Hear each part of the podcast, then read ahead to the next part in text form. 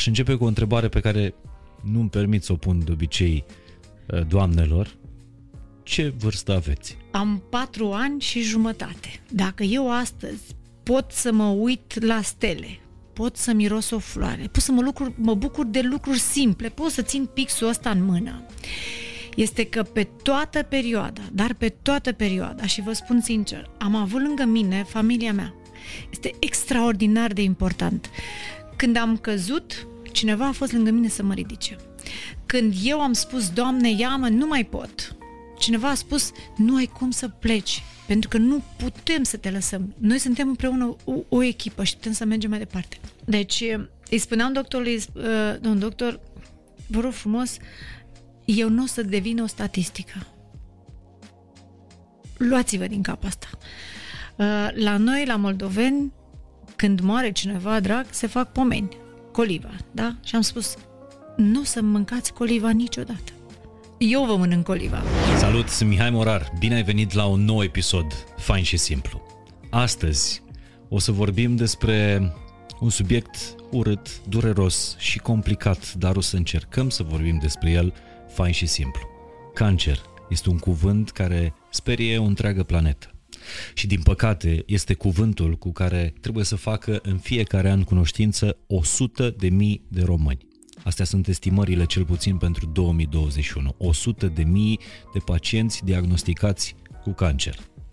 Trebuie să facă față ei și familiile lor. Cum putem să vorbim fai și simplu despre asta? Cum putem să scăpăm de unul dintre miturile crunte ale acestei boli? Cum putem să scăpăm de faptul că atunci când spui cancer, majoritatea dintre noi ne gândim la o condamnare la moarte? În episodul fain și simplu de astăzi, invitata mea este o supraviețuitoare. Pentru mine, dincolo de demnitatea ei de senator în Parlamentul României, are demnitatea de om, de supraviețuitor, care a trecut prin lupta asta, îi se dădea în momentul diagnosticului 5% șanse de a trăi și astăzi este aici pentru a mângâia, pentru a încuraja, pentru a spune propria poveste. Doamnelor și domnilor, doamna Nicoleta Pauliuc este invitata mea, să rămână și vă mulțumesc tare mult pentru curajul ăsta de, de a vorbi despre povestea personală. Asta mi se pare cel mai greu. Și aș începe cu o întrebare pe care nu-mi permit să o pun de obicei uh, doamnelor. Ce vârstă aveți? Care e vârsta noastră? Mulțumesc mult uh, pentru invitație. Mulțumesc că sunteți partenerul meu de vise, al meu și a celor care astăzi se confruntă cu acest uh, crud, crunt diagnostic, așa cum ați spus și dumneavoastră, condamnarea la moarte de multe ori pentru cei care au fost diagnosticați cu cancer. Uh, am patru ani și jumătate. Asta este vârsta dumneavoastră. Astăzi, asta este vârsta mea, deci îmi este permis să fac și șotii, îmi este permis să spun și lucruri care nu sunt tocmai bune, dar uh, cred eu că această experiență a mea de patru ani și jumătate este un exemplu extraordinar pentru cei care, așa cum am spus, sunt astăzi diagnosticați cu cancer. Uh, mulțumesc mult de tot că mi-ați dat posibilitatea să, să-mi spun uh, povestea Povestea mea nu e de fapt o poveste dintr-o carte, e o poveste a unui om care a stat doi ani de zile pe holurile spitalului, care a trăit ceea ce trăiește un uh, pacient oncologic. De la disperare, de la frustrare, de la deznădejde, de la furie, de la egoism, de la invidie, absolut orice sentiment care poate într-o, într-o altă etapă a vieții nu le-ai fi afirmat, le-am trăit în această perioadă. Ați primit o nouă viață sau v-ați dăruit o nouă viață. O să aflăm și povestea imediat. Acum patru ani și, și jumătate. Dar mai țineți minte cum a fost ziua în care ați primit, vorbind în clișeele astea, în credințele astea greu de, de scos din mintea noastră. Vă mai aduceți aminte cum a fost ziua în care ați primit condamnare la moarte? Diagnosticul? l-am primit într-un fel cu zâmbetul pe buze. Știți, fiecare are povestea lui. Mai, e, e prețioasă pentru fiecare. Uh, fie că ne vorbim, ne raportăm la cancer sau la un alt eveniment care nu e atât de plăcut în viața noastră, e, e greu să vorbești despre el. Uh, acum patru ani și jumătate, de fapt patru ani și jumătate plus încă cam cinci ani de zile, pe 26 aprilie trebuia să merg la o ședință de partid, l-am investit pe uh, fostul ministru al sănătății, domnul Tătaru, președinte organizației Vaslui. El fiind medic îmi spune la un moment dat, zice, Nicoleta, ești cam galbenă, nu, nu-mi place de tine, cred că trebuie să te duci să-ți faci niște analize. Eu am spus nu, stai în gură, că stau foarte mult uh, în Parlament, aveam șase luni de zile de mandat și zic că cred că de asta nu mai m-a văzut soarele. Și zice, nu, totuși eu insist să mergi la, la spital. Deci de la Vaslui, după ce am, uh, uh, am parafat, să spunem așa, mandatul de președinte al organizației PNL Vaslui al domnului Tătaru, uh, am plecat la București împreună cu doi oameni dragi mie, uh, actualul președinte al Consiliului Județean uh, Hubert Tuma și o să spun de ce, pentru că a avut un rol foarte important pe toată perioada tratamentului meu, m-a, m-a, m-a sprijinit enorm de mult. Uh, am plecat și ne-am oprit la Spitalul Militar Uh-huh. Un domn colonel care era șeful de gard atunci, uh, după ce mi-a făcut un uh, CT, a venit la mine și mi-a spus așa, doamnă, vă văd un om puternic și să știți că nu-i de glumă. Eu râdeam, vă spun sincer, zâmbeam, zic, cum adică să nu fie de glumă? Acum trei ore eram la Vaslui, veneam în mașină și acum nu e de glumă. Sunteți pacientul cu cea mai grea uh, Uh, situația, aș spune eu, medicală. Deci sunteți cazul cel mai grav de la mine din spital astăzi pe secție. Și zic, nu pot să cred. Zice, e ceva care nu-mi place mie în zona pancreasului. Și am zis, haideți, domnul doctor, că nu... Zice, nu mă vă las să plecați acasă astăzi. Ok, am rămas în spital în seara respectivă, mi-au făcut uh, câteva, câteva uh, investigații, și a doua zi au spus, domnule, trebuie să mergeți să faceți un, o endoscopie și am început toată seria de, de uh, uh, investigații. Uh, la începutul lunii mai, cu două zile înainte de ziua mea, uh, la Spitalul Floreasca, uh, venit doctorul la mine și mi-a spus uh, cred că trebuie să stăm amândoi de vorbă. Ok. Și zice, doamna Pauliuc, E, e o situație mai specială. Aveți, cum să spun eu, ceva care crește la dumneavoastră. Și zic, bine, ok. Mă uitam, uh, nu știu cum să vă spun, nu, nu realizam pentru că niciodată nu m-am gândit că deja gata, e sfârșitul. Eram într-o perioadă foarte frumoasă a vieții mele. Uh, intrasem în Parlament, vroiam să schimb lumea, știți, că exact fiecare om când intră undeva, domnule, vreau să fac ceva ce n-am făcut niciodată. Aveați găsiți... un pui acasă? Aveam, aveam o, o mândră, care o avea mândră, atunci? 5 ani. O mândră mică uh, și zic, nu, spuneți-mi cu cuvintele dumneavoastră, accept absolut orice. Și atunci o zice, aveți aveți o, un cancer care crește și dacă noi nu îl oprim imediat, uh, sunt anumite probleme. Și zic, ok, pot fi operată, la care el s-a uitat la mine, s-a uitat la echipa de medici de lângă și fără să realizeze, zice, da. A zis, a făcut așa, da. Ulterior mi-am dat seama că da, ăla de fapt era o faptul că el n-a avut curaj să-mi zică adevărul, că e, e foarte grav și că nu se, poate, nu se poate opera pe loc. Și atunci am zis, ok, haide să dăm drumul, să ne operăm. Stați puțin că lucrurile sunt mai complicate. Hmm. Bun. Și de aici a început uh, S-au făcut echipe de medici, am început să stăm de vorbă uh, cu oncologul, tratamente, zeci de mii de uh, investigații, uh, nu era bine pe ficat, aveau niște dubii, am făcut o intervenție ca să vadă exact ce se întâmplă acolo, dacă cumva sunt și metastaze. Deci a început o, o serie de, cred că vreo lună jumătate, o perioadă în care atunci am realizat că ceva se întâmplă mult mai greu decât mie mi se spune. Pentru că uh, îi vedeam pe ai mei că erau plânși. Foarte mult. Adică familia știa? Familia știa și a știut tot timpul. Pentru că um, Ce știa familia și nu știați dumneavoastră? Familia știa că m, din momentul în care am fost diagnosticată, în orice moment există posibilitatea ca a doua zi eu să nu mai fiu.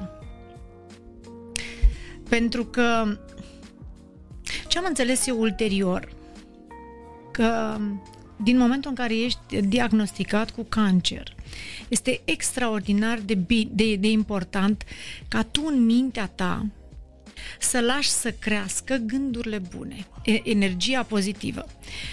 Uh, am citit uh, am citit foarte mult pe partea asta de dezvoltare pe- uh, personală ulterior și am văzut așa că un om într-o zi este în mintea lui circulă 65.000 de gânduri.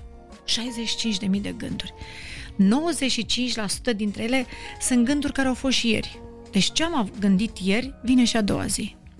5% sunt gânduri noi. Bun. Ce sunt aceste 95%? Majoritatea sunt gânduri negative.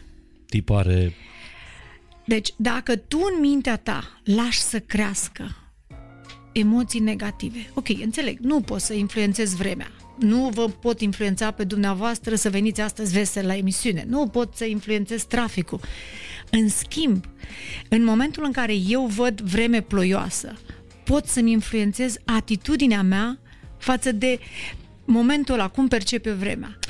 Și dacă eu gândesc pozitiv, pot să trec. Și atunci vă întreb, e bine că medicii uh, se feresc să le spună diagnosticul complet sau adevăratul diagnostic pacienților? Nu, uh, pe perioada tratamentului, eu cred că trebuie să ai un parteneriat corect între tine și medic și pacient. Și o să vă spun și de ce. În momentul în care am, am început uh, chimio, uh, medicul meu oncolog, poate că eu sunt și un om mai exuberant și îmi place să... Mie îmi place viața. Eu am, descoper, am spus că râsul pentru mine este frumusețea sufletului. Așa cum cancerul este sau depresia, aș spune eu, este cancerul sufletului. Adică sunt două lucruri în antiteză. Și atunci am... Cred că din copilărie, pentru că la noi toată viața a fost așa o veselie. Tata, poate că ar fi vrut el niște, să aibă și băieți, dar s-a mulțumit cu fetele și atunci era o veselie continuă la noi acasă. Uh, mă rog, pe lângă faptul că în momentul în care făceam prostii ne pedepsea, dar uh, ne pedepsea cum trebuie, adică mm. toate lucrurile la, la timpul lor. Deci, uh, dialogul meu cu doctorul era în felul următor. Îmi spunea, îmi întrebat câte ședințe de chimio trebuie să facă.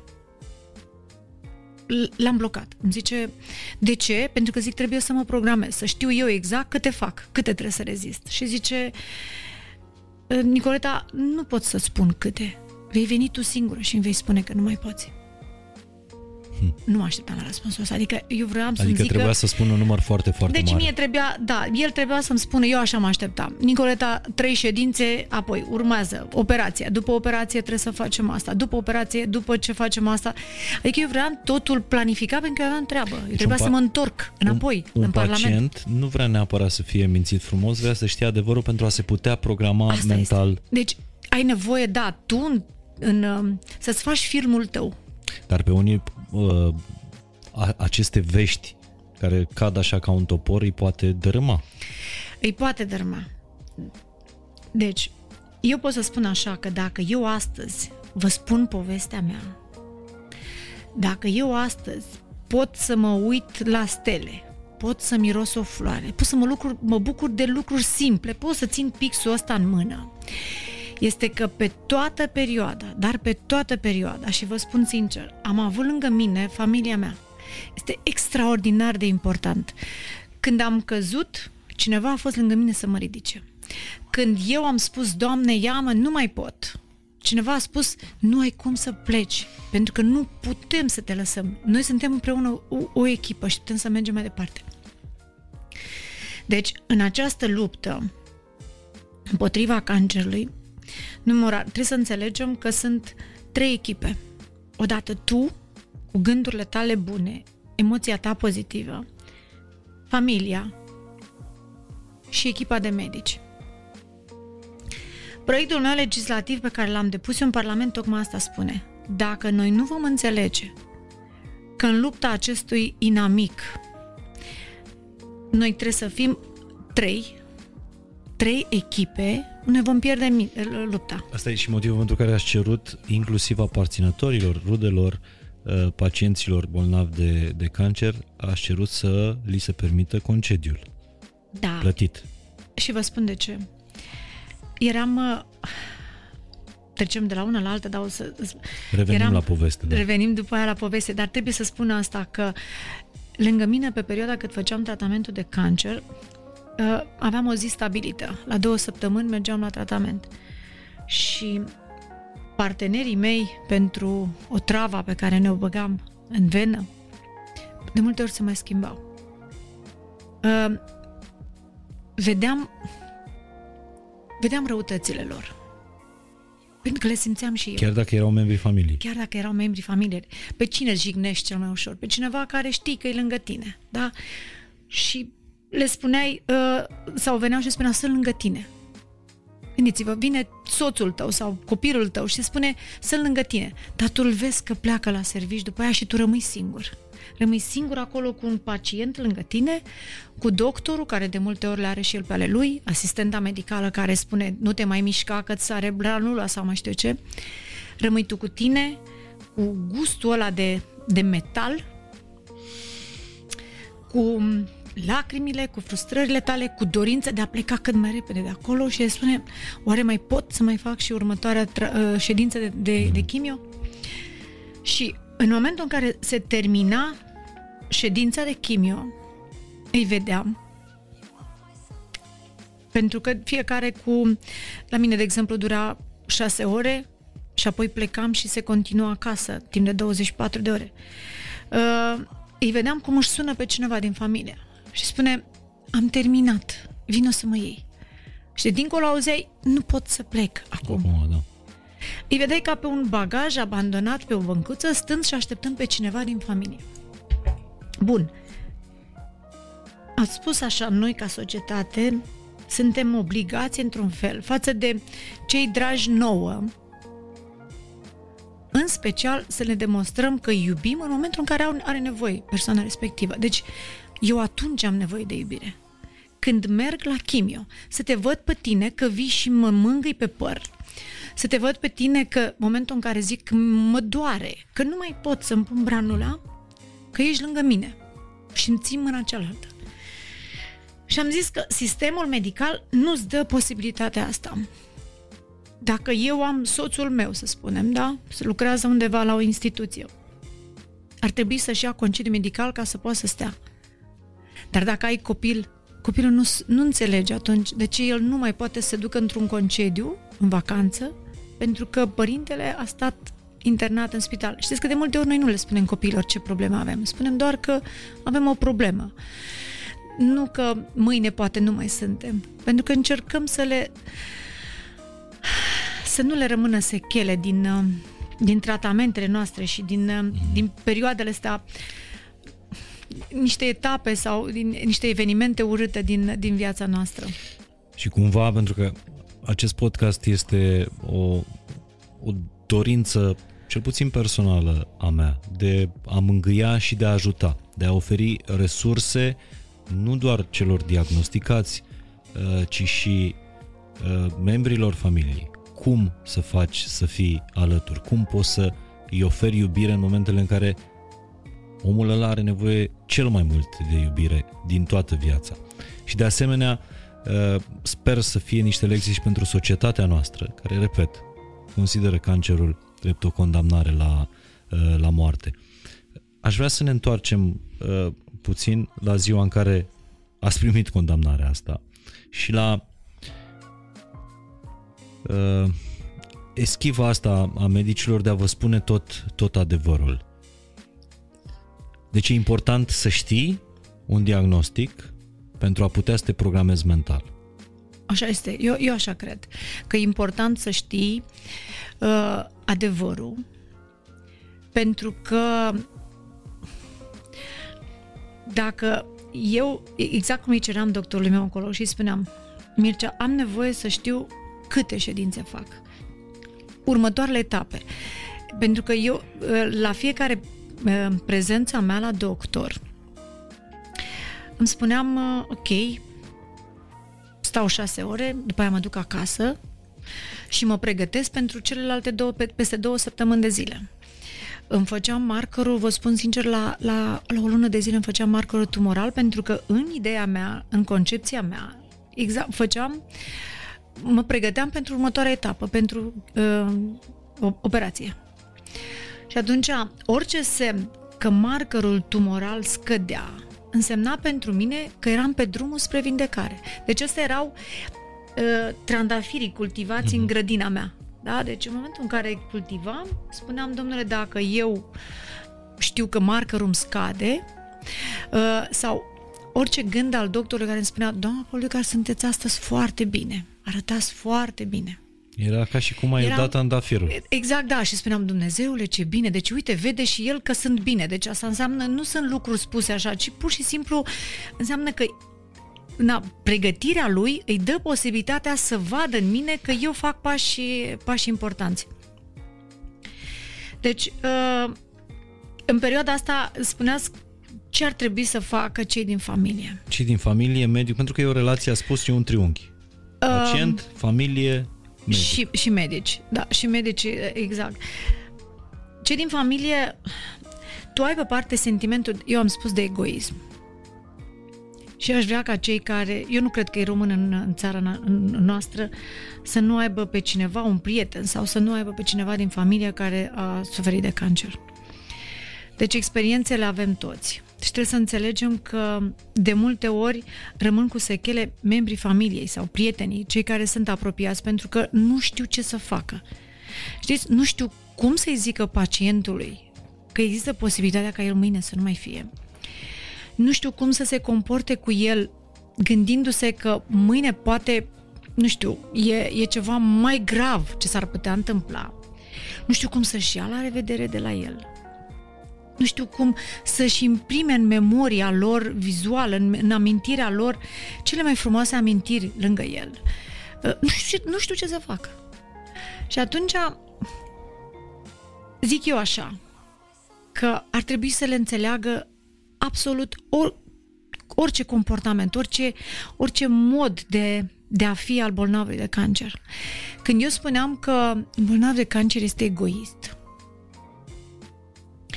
aveam răutăți. Pentru că am spus că de multe ori am căzut și încercam să găsesc în mine și în familia mea puterea să mă ridic. Și spuneam, ok, mi-e rău acum, mi-e greu acum, Uh, nu știu dacă mă iubește cineva, dar trebuie să mă iubesc eu pe mine. Deci trebuie să fiu atât de egoist încât eu să-mi găsesc resursa să am șansa ca mâine să mai deschid odată ochii.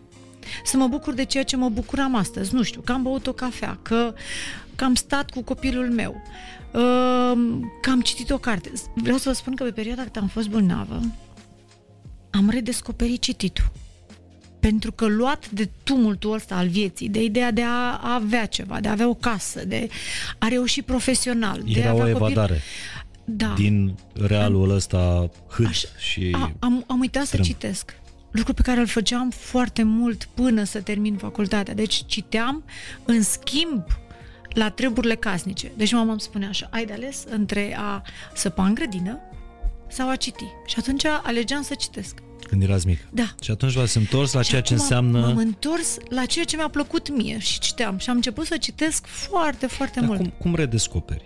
O, o să vorbim imediat și cum un pacient care, că, căruia îi se dă 5% șanse de supraviețuire este astăzi la masă cu mine și a reușit după ce a supraviețuit să-și instituie o zi națională a supraviețuitorilor de cancer. Dar Acum aș vrea să mă întreb, cum reușești nu să menții, să recapeți dragostea de viață, pentru că eu sunt conștient că persoanele care au o existență să zicem, normal. Da? N-au mari probleme. Mulți dintre noi nu ne dăm seama cât de prețioasă este viața și nu avem nici dragoste de viață. Dar cum recapeți dragostea asta de viață atunci când ți se dau 5% șanse de a mai rămâne în viață? Știți cât de simplu e? Trăiește fiecare zi ca și cum ar fi ultima. Făți plăceri din lucruri simple. Deci, eu nu credeam niciodată că o să mă bucur atât de mult pe perioada cât am fost bolnavă, că stăteam acasă în curte în pijamale. De mult n-am mai avut posibilitatea asta. Să stau, să mă uit la florile din grădină, să stau sub copaci și atunci am spus astea sunt lucruri pe care eu trebuie să le, să le, le redescoper. Exact cum am spus, luați de, de tumultul ăsta al uh, cotidianului, uităm cine suntem.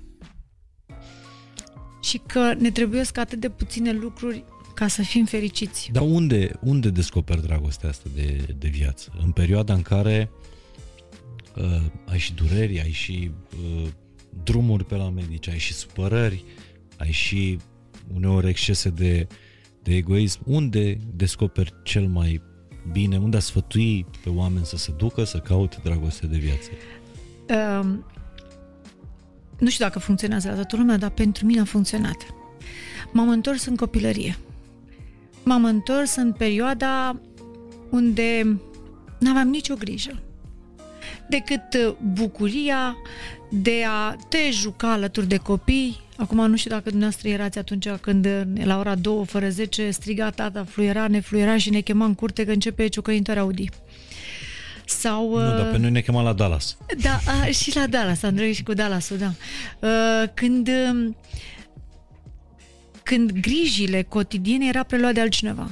Iar noi nu făceam nimic altceva decât să ne bucurăm de soare când mă tăiam îmi făceam tăieturi pentru că umblam în picioarele de, de sculțe, de goale și puneam țărână să nu ne vadă tata că ne-am tăiat acolo și să oprim sângerarea.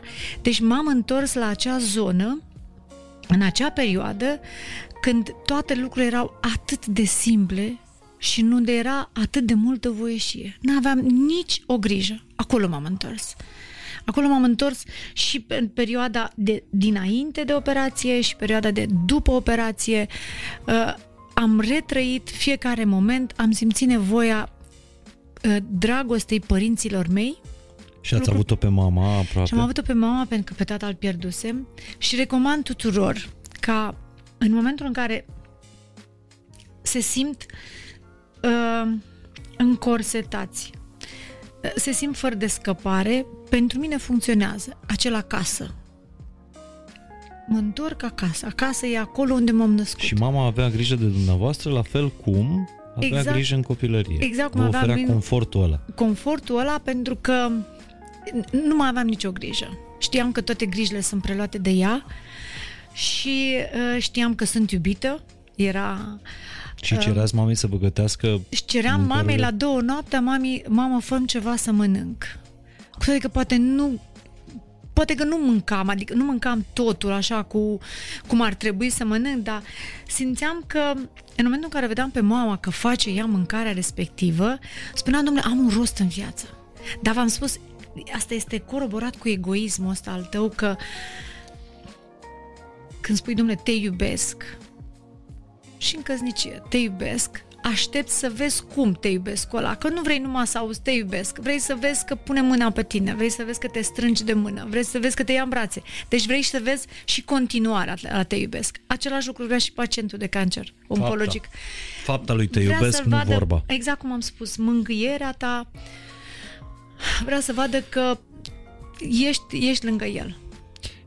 Știți, exact asta citeam, uh, e o resursă incredibil de, de valoroasă, am scris și pe, la mine uh, pe Facebook, e un, e un site care le, le oferă uh, pacienților diagnosticați cu, cu cancer, și, dar și supraviețuitorilor de cancer, le oferă un plan pentru viață. Oamenii ăștia au nevoie de un plan pentru că nu te învață nimeni ce să faci în astfel de momente. Site-ul se numește, și cred că îl știți fără doar și poate, oncoplan.ro, oncoliniuțăplan.ro și acolo este un podcast pe care eu îl recomand nu tuturor celor 100 de mii de oameni diagnosticați anul ăsta cu cancer în România, ci tuturor membrilor familiilor celor 100 de mii. E un, e un uh, podcast făcut de doctorul Florina Pop de la Cluj, gânduri și emoții în parcursul oncologic. Și într-unul dintre episoade, pentru că sunt foarte bine organizate, într-unul din episoade, doctorul Florina Pop vorbește exact despre importanța ca în astfel de momente, cele mai grele momente ale vieții, când primești, în ghilimele, condamnarea la moarte, să te întorci cu gândul într-un loc călduț, în cel mai frumos loc pe care ți-l poate imagina mintea ta. E exact ce spuneați dumneavoastră. În momentele alea cele mai grele m-am întors acasă. Am stat lângă mama, mama mi-a gătit, m-am întors la mirosurile, imaginile din, din copilărie, când nu aveam grijă. Chiar vă rog să, să recomandați cuiva. E aproape imposibil în ziua de astăzi să nu știi pe cineva care are pe cineva, dacă nu pe cineva care are acest diagnostic.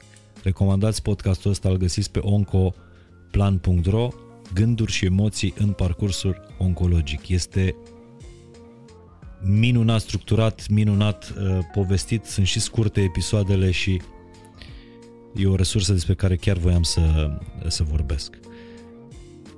Și acum întorcându-ne, uh, doamna Pauliuc, la acest 5% șanse de supraviețuire. Care a fost cea mai cea mai grea perioadă și cea mai grea presiune mentală în perioada asta? Spuneam până la vindecare. Până la vindecare spuneam uh, oncologului meu că eu nu plec. Eu nu plec pentru că eu cred că mai am ceva de făcut și că scopul meu în viață nu mi l-am atins. Pentru că e important ca fiecare să, să ne găsim așa drumul, povestea și să ne urmăm povestea. Și spuneam doctorului, acum Ana fiind și moldoveancă, Știți că la noi... Știu, asta e o superputere. Moldove... Da, da, da. Sunt moldovean, da, da. asta e superputerea mea. să, să știți că eu tot timpul, eu m-am mândrit că sunt moldoveancă pentru că am plecat din, din orașul meu, din localitatea mea și am reușit să fac și să ajung unde sunt astăzi pe având la bază bunul simț și cei șapte ani de acasă. Știți, mi-am lăsat loc de bună ziua, cum spune tata. Uh, deci, îi spuneam doctorului, uh, domn doctor, vă rog frumos, eu nu o să devin o statistică. Luați-vă din cap asta. Uh, la noi, la moldoveni, când moare cineva drag, se fac pomeni, coliva, da? Și am spus, nu să mâncați coliva niciodată. Eu vă mănânc coliva. Râdea. Vă dați seama, el, el știind ce analize aveam, niciodată nu m-am uitat pe analizele mele. N-am vrut, am refuzat. Uh, îmi spunea, ce nu te uiți, te rog frumos să nu citești pe, pe, pe, pe internet, să nu citești despre boală, pentru că acolo uh, fiecare își dă cu părerea ce se întâmplă, uh, nu știu ce statistică, nu știu ce cercetare. Uh, ideea este că eu am zis, domnule, corpul meu, povestea mea, nu este povestea nimănui. Nu, este, nu se aseamănă cu povestea nimănui. Și atunci eu voi trăi pentru mine, fiecare clipă. Doctorul îmi spune, zice, ok, dar vreau să înțelegeți că vor veni clipe foarte grele. Și am spus, perfect, suntem împreună, mergem la drum împreună. Dar îi spuneam tot timpul, vreau să-mi spuneți adevărul. Adevărul era spus într-un procent de 80-90%. După câteva ședințe de, de chimio, la un moment dat m-am dus uh, și am spus că nu mai pot. Și zice, v-am spus că o să vină momentul în care o să spuneți asta. Deci chiar și un om care spune că eu nu sunt o statistică, da. eu voi face altcuiva pomană, dar nu da, voi mie, nu mie, are un moment, are în, un care... moment în care nu mai poți. Eram eu cu el în cabinet și am început să plâng. Am zis, nu, nu, nu, nu mai pot merge mai departe. Îmi trebuie ceva, îmi trebuie să mă ajutați să merg mai departe.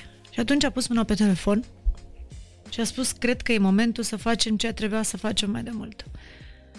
Uh, știu o doamnă psiholog foarte bună. Trebuie să mergeți la ea. Vedeți, nu-mi venea... Uh, în momentul în care am auzit de psiholog, gândul meu a fost, domnule, nu sunt nebună. De ce mă trimiți acolo? Nu, n-am nevoie. Nu, o să mă adun. Am spus, mă adun eu, nu e nicio problemă. Nu, nu. Și a zis, te rog frumos, fă chestia asta pentru mine. Oprim ședința de chimio, nu o facem astăzi, mergi la psiholog și o facem mâine. Am avut bucuria să întâlnesc un om extraordinar. M-am dus la ea, m-am uitat sau și îmi zice, ok, de ce ați venit la mine? În primul rând, am să evoc foarte bine um, întâlnirea mea cu psihologul pentru că e foarte importantă. Când am intrat, am băgat capul pe ușă, corpul mi-a rămas afară. Doamna era pe scaun și îmi zice, aici sunt. Bună ziua! Cu glas așa speriat și îmi zice, de ce vă e teamă? Închideți ușa și intrați așa cum intrați dumneavoastră când vă duceți undeva. Uh-huh. Am închis ușa și am zis, Dumnezeu, ce fac aici? Gândiți-vă, eram îmbrăcată într-o cămașă de noapte, că eram în spital. Am deschis ușa și am zis, ok, intru puternic. Și îmi zice, ok, foarte bine, asta sunteți dumneavoastră. M-am așezat și îmi zice, ok, deci ați venit, haide să povestim. La care, în un moment dat, mă oprește. Doamna Paul, eu cred că pierdem timp. Hmm. Și zic, de ce? Dați-mi trei exemple de evenimente în viața dumneavoastră când i-ați ajutat pe oameni dragi dumneavoastră să depășească momente foarte grele. Și atunci m-am relaxat pentru că nu mai era vorba despre mine. Și vi știți, tot, tot timpul povestim mult mai ușor despre alții, nu despre noi. Și am spus trei momente. Soțul meu a trecut prin o perioadă și de tatăl meu, la care sfârșitul nu a fost tocmai plăcut. Răspunsul ei a fost, Mama Pauliuc, dumneavoastră sunteți un om mai puternic decât mine. Mai puternic decât toți. De ce nu luați tot ce ați spus dumneavoastră și ați canalizat să-i ajutați pe acei oameni dragi dumneavoastră să depășească momentul, toată energia aia pozitivă, să o luați și să lucrați pentru dumneavoastră. Acum dumneavoastră aveți nevoie de dumneavoastră. Resursa e acolo luați și scoateți-o la suprafață. M-am uitat la ea, vă spun sincer și ziceam, Dumnezeu, ce? Despre ce e vorba? Că nu adică asta înseamnă să mergi la psiholog, să zică că de fapt tu singur ești doctorul tău? Am, m-am ridicat, am stat de vorbă și la un moment dat îmi spune ă, nu mai veniți la mine, că nu mai aveți de ce veni. Eu atunci am perceput-o ca un eșec. Pentru că am zis, gata, deci nu mai e nimic de făcut cu mine. Doar că ea... Doar că ea... Va da cu totul și cu totul a, alt mesaj. A fost atât, da, a fost atât de dură și a spus, domne, nu ai de ce să vii la mine pentru că tu singură poți să faci lucrul ăsta. M-am dus la doctor și mă întreabă, zice, ce s-a întâmplat? Mi-a spus să nu mai mă duc. Se uita la mine și zice, ok, de ce? Pentru că pot să fac eu pentru mine. Doamna Pauliu, vă duceți acasă și veniți mâine. M-am dus acasă slăbisem foarte mult. Uh, ți era foarte greu să spui branula de fiecare dată când uh, te duceai la, la tratament. Și căutai de fiecare dată când să-ți pui branula motiv să o accepti. Și mă gândeam, de exemplu, un motiv era de ce mă alint când copiii aia de 3 ani, de 2 ani, de un an la spital stau și le pun branule. Pentru că și nu mai plâng. Și vin părinții și le spun, acceptă și asta, sau îi mângâiau și... Și atunci am spus, ok, deci dau la o parte această durerea mea. Merg mai departe. De ce mă duc la tratament? Mă duc pentru că am un copil lângă mine. Mă duc pentru că, așa cum am spus, am promis că vreau să fac ceva. Și atunci m-am jurat eu mie, mi-am promis eu mie că ceea ce am, prin ce am trecut eu, împrejurările, evenimentele, toate aceste uh, uh, trăiri ale mele, am puterea, fiind în Parlament, să schimb percepția. Să schimb legislația astfel încât cel care e, e acolo, într-un scaun ghemuit, așa de... și ca, ca urmare a durerii, și ca neputință, și ca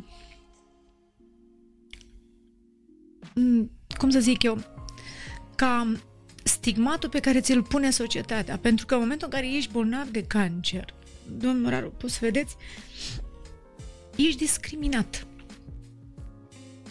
Da, în continuare sunt oameni care cred că... Cancerul uh, se ia. Exact, că e contagios, că e... Sau pot... În 2021. Așa nu este. doar în România, în toată lumea. Mulți cred asta despre cancer, că e contagios. Ești privit uh, în loc să fii privit ca un om care, uite, astăzi a deschis ochii Nicoleta, deci a venit la Parlament, m-am dus de câteva ori pentru că trebuia să mă duc în perioada asta de tratament și vedeam pe colegi cum, cum se uită la mine cu milă. Nu vroiam asta, să știți. Eu vreau să fiu atunci perceput ca un om normal. Dar aveam 50 de kilograme. Da, dar cumva în sinea noastră erați mult mai puternică decât toți bărbații de stat ai României. Eu mă simțeam Pentru puternică. că luptați cu moartea. Pute- da. De asta am și spus că... Ei luptau cu... Ei între ei, probabil. Luptau, luptau. Uh, am spus că uh, sunt un învingător pentru că n-am făcut armata, dar am, am făcut un război. Și în războiul ăsta eu mi-am aplicat singură tactica eu mi-am ales armele cu care să lupt, eu mi-am stabilit când e, uh, când e sfârșitul războiului. Totul a ținut de mine și vă spun sincer, cei care sunt astăzi diagnosticați cu cancer trebuie să înțeleagă că reușita nu e în tratament. 10% din tratamentul pe care îl urmez este cu impact asupra ta a sănătății tale. 90% stă în puterea emoțională a noastră. 90% din? Din tratament. Deci, ca să reușești, sau 90% din reușită, să spunem mai exact, 90% din reușită înseamnă puterea emoției. Cu cât ești mai puternic emoțional, cu cât ești mai pregătit, cu cât ai gânduri pozitive, cu cât accepti această etapă a vieții tale ca un eveniment din care ai ceva de învățat, un eveniment pozitiv, poți să treci mai departe. Dacă tu spui că, domnule, gata, mi se termină, tu, semnalele tale către tine în organismul tău sunt că gata, s-a terminat, eu nu mai am ce să mai fac. Și încep să mă pregătesc să-mi fac testamentul. Deci nu să negi diagnosticul, nu, pentru că există accept. și felul acesta de pacienți. Există și pacienți care se auto-incriminează, se auto-vinovățesc. Mai ales la cancerul pulmonar, am citit tot pe oncoplan.ro, la cancerul pulmonar, marea problemă a pacienților este auto-învinovățirea. Pentru că am fumat atâția ani, sunt vinovat că am cancer. Pentru că, deși, nu știu, un procent foarte mare din cancerurile, cancerul la plămâni nu este de la fumat. Nu este de la fumat. Uh, cum să trecem peste asta? Pentru că noi, practic, într-un asemenea moment, luptăm cu toate gândurile alea negre ale noastre, 65 de mii, și a spus că 90% sunt gânduri negative. Ne- gânduri negative. Cum să nu te auto-învinovățești? Cum să nu te gândești la moarte? Îmi aduc aminte de ce îmi spunea, cred că e exact finalul cărții despre sensul vieții, uh, podcastul meu cu părintele Necula, în care spunea nu vă fie frică, priviți moartea în ochi. Asta îmi spunea uh, părintele. Trăiește fiecare zi Da. ca și cum ar fi ultima. Hai să le luăm pe rând. Cum să nu te auto-învinovățești? Am făcut cancer că am mâncat prost, am făcut cancer că am fumat toată viața. Oricum, chiar dacă e vina ta, nici nu mai contează în momentele alea. Cum să scapi de gândurile negative? Pentru că a spus că 90% din lupta asta cu cancerul se bazează de fapt pe emoțiile tale. Eu vă spun ce am trăit eu și ce am simțit eu. Mhm. Uh, Eu am luat... uh, Ați văzut și la început emisiunii, m-ați întrebat câți ani am. Am spus că am patru, Patru ani ani și jumătate. jumătate. Uh, Această împrejurare, eu am luat această etapă, această etapă a vieții mele, am luat-o ca uh, semnalul unui nou început. Cred eu că uitasem să trăiesc. Eram într-o rutină permanentă, mergeam la Parlament, uitasem poate și de familie, uitasem și de mine, uitasem de obiectivele mele, uitasem de bucuriile vieții, uitasem de multe lucruri. Și uh, n- n-aș spune numai de asta, v-am spus, luăm uh, m- în special uh, în prima parte, a- sau să spunem așa, 25-35 de ani până în 40 de ani, tragem foarte mult. Și considerăm noi că dacă citim o carte, e o pierdere de timp de multe ori. Dacă ne ducem la un eveniment sau stăm 5 ore cu cineva la masă, uh, spunem că e mai interesant. Uh, Uităm să spunem nu. Nu mai vreau să spun. Eu astăzi, dacă nu mi se pare că e ceva care îmi aduce ceva în plus, spun nu. Nu merg acolo. Nu mai stau 5 ore în- de vorbă cu cineva dacă nu consider că mă ajută și pe mine și l ajută și pe el. Reduc și stau o oră. V-am spus, cred eu că trebuie să acceptăm că fiecare lucru care ni se întâmplă în viață, în special această, această, acest diagnostic, e o împrejurare semnal de alarmă că trebuie să schimbi ceva. Ei, acum, ce schimbi? Depinde de tine ce schimbi. Dacă trebuie înțelegi că e momentul să dai sau să prioritizezi anumite lucruri în viața ta, dacă din asta ai tras un, uh, o învățătură, ai învățat ceva, dacă um, te duci către familie, dacă ți-ai stabilit scopul. Pentru că, așa v-am spus, este extraordinar de important să ne găsim scopul Da, vi s-a vieții. întâmplat să vă învinovățiți în momentul în care ați aflat diagnosticul ăsta? Da. Șase luni de zile. Șase luni de zile Da. până în operație. Până în operație, uh, până în operație, da. Înainte să iau, uh, cu aproape 8 luni de zile înainte să aflu diagnosticul, am fost acasă și tatăl meu nu era prea bine. Și am spus să-și facă niște analize. În momentul în care am făcut analizele și am făcut analizele, am aflat că deja pentru tata e în orice moment putem să primim că pleacă. Un cancer la ficat. Și tatăl meu n-a băut, era un om uh, care îi plăcea viața foarte mult. Am și spus că se bucura foarte mult de fiecare clipă și era așa, trăia, trăia prin noi. L-am dus, am urmat toate tratamentele posibile, dar el spunea permanent, și aici a pus o povară foarte mare pe umerii mei, că Nicoleta, eu fiind cea mai mare dintre fete, va face ceva și mă va face bine. Fiind tot timpul cu aceste cu acest mesaj de la el, îmi, îmi era greu să vorbesc cu el. Pentru că eu știam exact ce se întâmplă.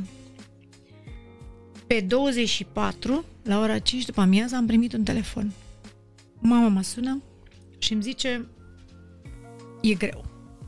Am chemat salvarea să vină să mergem, dar nu cred că mai prindem seara. Pe 22 am depus jurământul în Parlament pentru mandatul meu. Am vorbit cu el la telefon. Deci știe, Știa. știa că Da. sunteți Și ea pentru știa. prima, în primul, prima oară mandat, senatar. da. Da. Și a pus mâna pe telefon și a zis așa, mi-a zis la telefon, tată, eu plec, dar n-am să plec până nu ajungi la mine.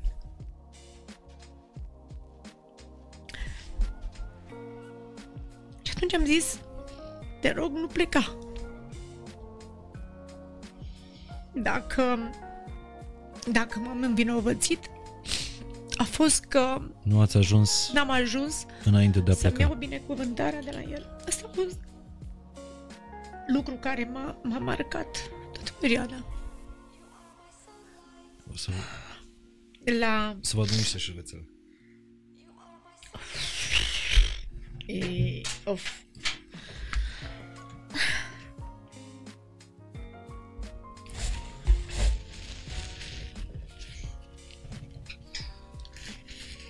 Îmi pare rău și, din păcate, foarte mulți pacienți, adică majoritatea pacienților diagnosticați, încep cu auto-învinovățirea. Autoînvinovățirea. Ideea este că pe drum, la un moment dat, la Râmnicu Vâlcea, era deja pe aparate pus și sora mea care era lângă el i-am spus să facă tot posibilul, măcar să-l prind, să nu-l lase doctorii să plece. Și la Râmnicu Vâlcea uh, mi-a spus sora mea, lasă-l, haide să-l lăsăm să plece, că nu mai poate. Au spus doctorii că nu mai pot să-l țină. Și m-au pus pe speaker și am strigat la el, tată, nu. Și în momentul ăla am auzit cum pe aparat a început, deci se auzea linia cum s-a terminat că pleacă și în momentul ăla s-a reîntors și a început să aibă din nou puls. Uh, Sunt și poveștile oamenilor din uh, ATI-uri. Povestesc doctorii că doar la auzul vocilor așa este. Oamenilor din familie, unii Celor dragi. mai dau semne se de dau. viață. Timp de șase luni de zile după ce, după ce el a plecat și da, deja eram uh, diagnosticată cu cancer, inclusiv uh, di- uh, discuția mea cu psihologul, i-am evocat acest aspect, adi- ideea că într-un fel mă vinovățesc că n-am reușit să ajung lângă el. Iar sfatul ei a fost să, să merg să, să merg la mormântul lui. Nu, nu puteam să ajung la mormânt pentru că, exact cum am spus, mă simțeam vinovată că am pus mai presus de orice Viața, cariera Viața lui, da. publică. și am reușit, am ajuns la mormânt și atunci am avut, fiind iunie, am făcut o febră de 40 de grade pe loc, instantaneu. Am plecat imediat la spital la București, dar atunci am realizat că tata ar fi vrut să fac altceva, ci să trăiesc, să fac ce am promis. El asta îmi spunea tot timpul, să te ții de cuvânt, pentru că a greși e omenește și că eșecul face parte din reușită. Este o prostie să spui să nu greșești, să nu recunoști că ai greșit în viața ta. Pentru că atunci tu nu mai poți să mai construiești niciodată. Și spunea, tată, ai grijă că toate cărămizele puse la, la temelia ta sunt puternice, dar dacă tu sus nu le, nu le menții, vei, spăr, vei sfârma tot ce ai construit până acum. Și atunci am zis, ok, tata ar fi vrut ca eu să fac ceea ce am promis. Și m-am adunat. De asta vă spun că după întâlnirea care am avut-o cu psihologul, m-am montat și mi-am spus, da, scopul meu în viață este să fac ceea ce am promis.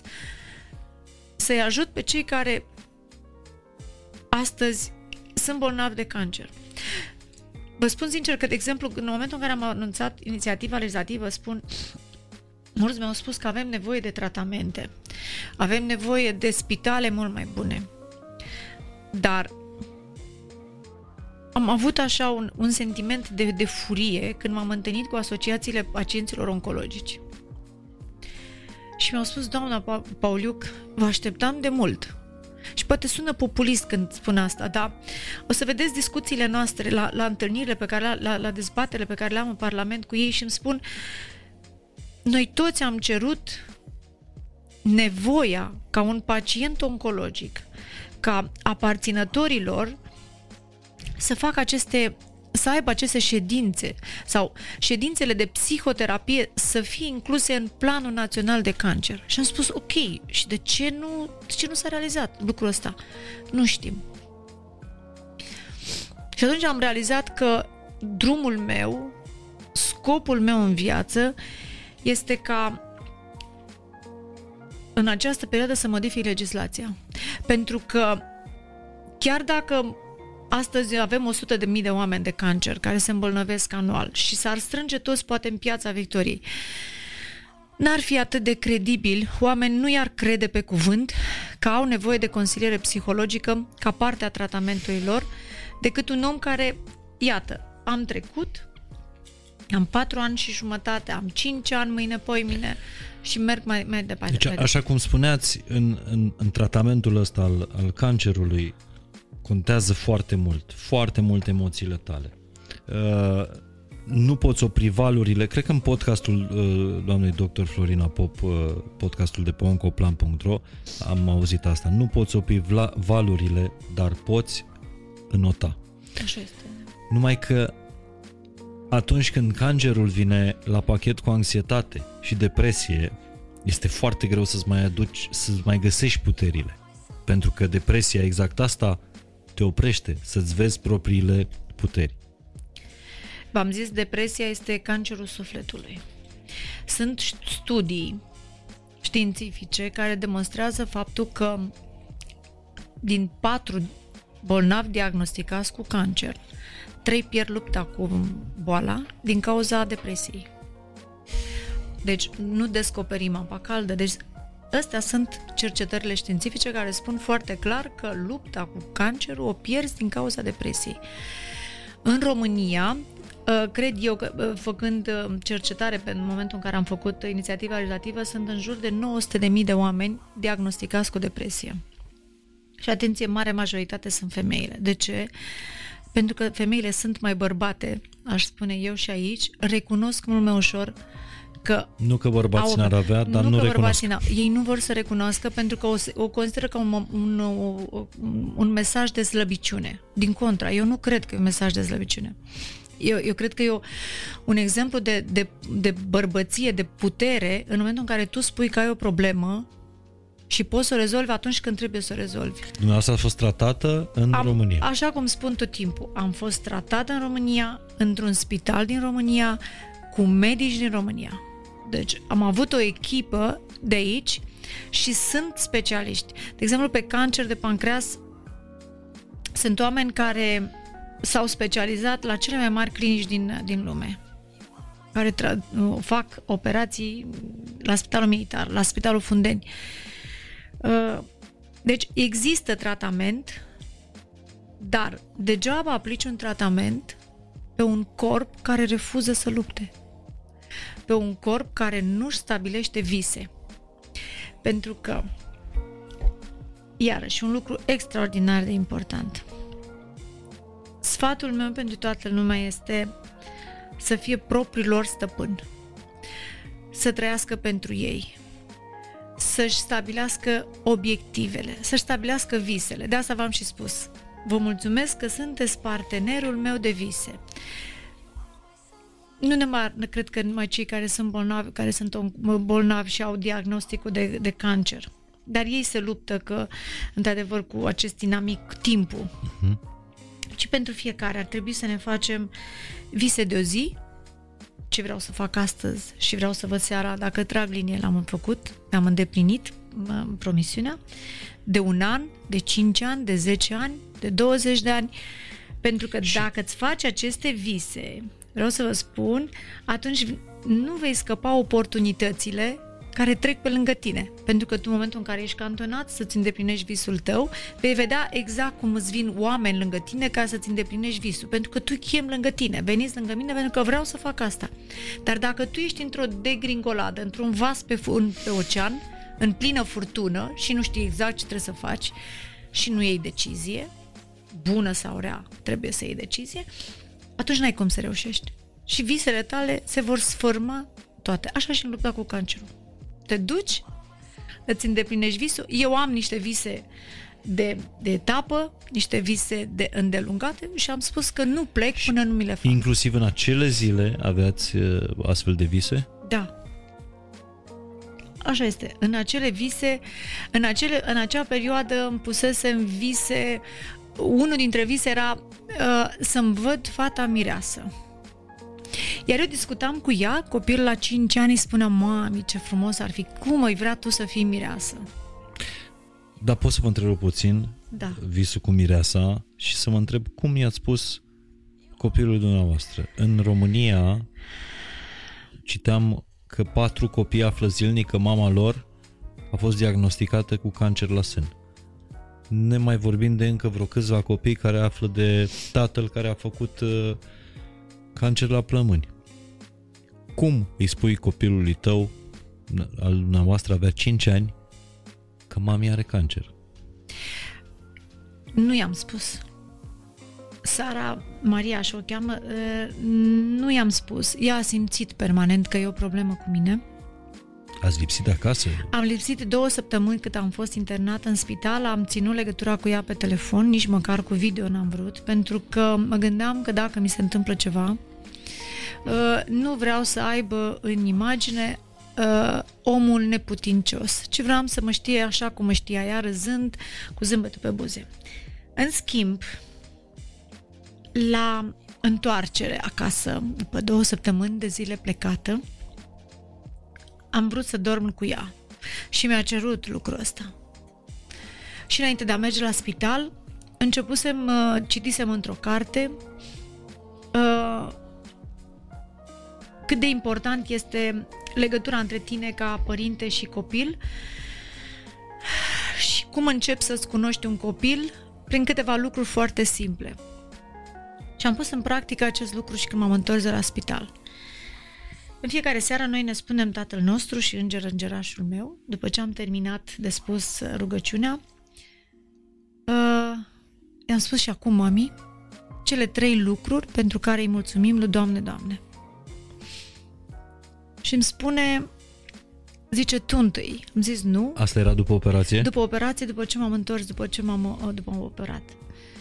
Uh, la care copilul meu îmi spune, ok, mami, 5 ani, țineți minte, 5 ani și jumătate avea, pentru că e născută, e berbeacă. Și îmi spune, îi mulțumesc lui Doamne, Doamne, că suntem o familie. Îi mulțumesc lui Doamne, Doamne, că ne iubim.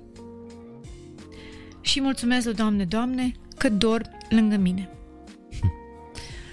Vă spun că în momentul ăla am mulțumit inclusiv pentru ceea ce am trăit toată acea perioadă și de chimio și prin ce am trecut în spital, pentru că mesajul copilului meu era atât de, de sincer și de puternic și mi-am dat seama cât de mult a suferit ea că eu am fost plecată și că eu poate dacă luptam mai mult, eram mai devreme lângă ea acasă. Ăla a fost semnalul că am pentru ce să lupt și pentru ce să Ați găsit sensul. Să, da, cred că am găsit și sensul, dar mi-am dat seama că, că pentru ce trebuie să fim noi puternici lângă, lângă copiii noștri. Și că ce am primit de la tatăl meu, am reușit să-i duc copilului meu acel baza temeliei în educație. Am făcut-o un om empatic, pentru că eu cred, nu numărar, că astăzi, mai ales acum, când sunt atâtea uf, uh, atâta răutate și atâta e o ură sădită între mhm. bătrâni și copii, între copii și adulți, între... Deci societatea, cred eu, contractul social este, este distrus astăzi. Uh, ai nevoie de empatie și dacă vom reuși să trezim empatia din noi, cred eu că societatea poate fi salvată. De asta spun tot timpul că ai nevoie de femei să conducă și în funcție Sunt absolut de acord și sunt uh, uh, repet, uh, nu, nu e ca și cum aș avea toată clasa politică la masă, dar eu sunt supărat foarte supărat că există și în noul guvern, la fel ca în vechiul guvern, o singură femeie ministru. Să știți că și noi în, Cred că e în, dezechilibrat. în interiorul partidului am avut uh, lor de poziție pentru că Sunt convins și am să... cerut uh, foarte mult. Uh, nu suntem bune numai să mediem, știți? Că noi tot timpul, femeile, suntem chemate la mediere. Uh, ar trebui poate să și luăm deciziile. Și s-a demonstrat că femeile de multe ori uh, iau decizii mult mai rapid și sunt mult mai aplicate, mai, uh, mai responsabile. Vreau să vă întreb dacă exercițiul acela pe care l-ați făcut cu fica dumneavoastră, care avea 5 ani, după ce ați venit de la operație, după ce mama a venit de la spital, trei lucruri pentru care îi mulțumim lui Doamne, Doamne, spuneți dumneavoastră, uh, dacă l-ați mai făcut de atunci, Îl fac în fiecare seară. de atunci, În fiecare seară e un obicei. e un obicei pentru că văd exact ce i-a plăcut copilului meu în ziua respectivă. De câte ori vreau să văd exact, de câte ori m, comportamentul meu, atitudinea mea și a soțului meu apare în evocările ei. Vreau să văd exact ce o bucură, ce o ne mulțumește, ce nu-i place. Când auzi copilul că, de exemplu, am spus că e atât de E atât de ușor să fii fericit. Uh, într-o seară mi-a spus, am întrebat-o, zic, ce trei, trei bu- lucruri. Că am mâncat pizza astăzi. Niciodată nu m-am gândit eu că provoc o bucurie mâncată, mâncarea un, unei bucăți de pizza, dar pentru că mâncăm, ne uh, încercăm să mâncăm cât mai sănătos, atunci bucuria că într-o zi a mers pe lângă a făcut să evoce seara la culcare Mulțumesc, Doamne, Doamne, că am mâncat pizza astăzi. E important să vorbiți cu copiii voștri și acum, sigur, în funcție de vârstă, uh, să știți ce să le spuneți, să nu le ascundeți adevărul pentru că oricum ei simt, dar să vorbiți cu ei pe uh, înțelesul dezvoltării lor uh, emoționale. Am, uh, nu știu dacă știți, dar e o carte uh, pe care eu o recomand iarăși uh, și o găsiți, puteți downloada direct de pe inclusiv audio, uh, tot de pe site-ul ăsta, de pe onco-plan.ro, dar o să vă las și linkul în, deschide, în descriere.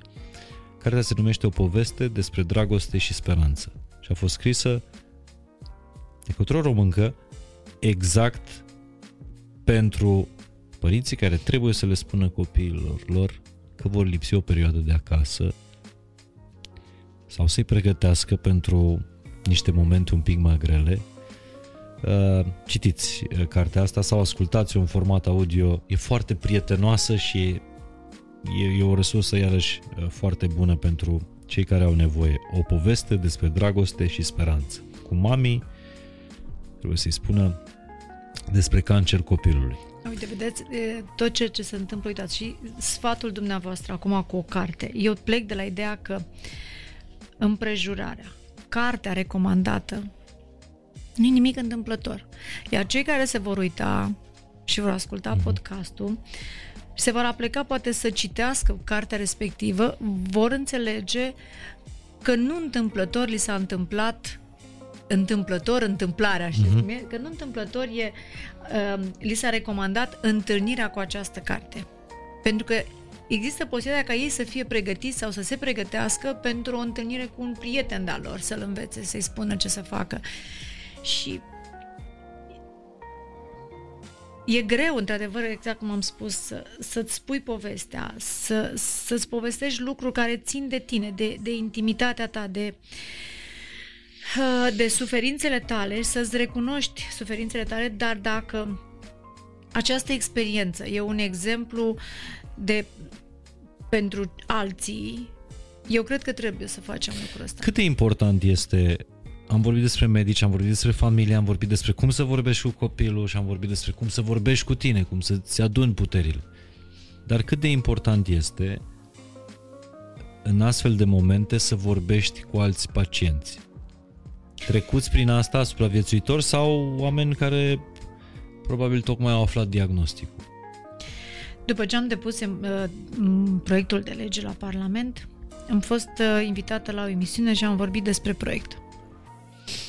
La Legea uh, uh, prima este cu ziua am pus, supraviețuitorilor am pus, de cancer. Da, supraviețuitorilor de cancer, legea Și cu asta privire la e- e proiectul deja școlii. votat, înțeleg, nu? Da, deci am votat în uh, s-a aprobat în Senat, Camera Decizională este parla, este Camera Deputaților.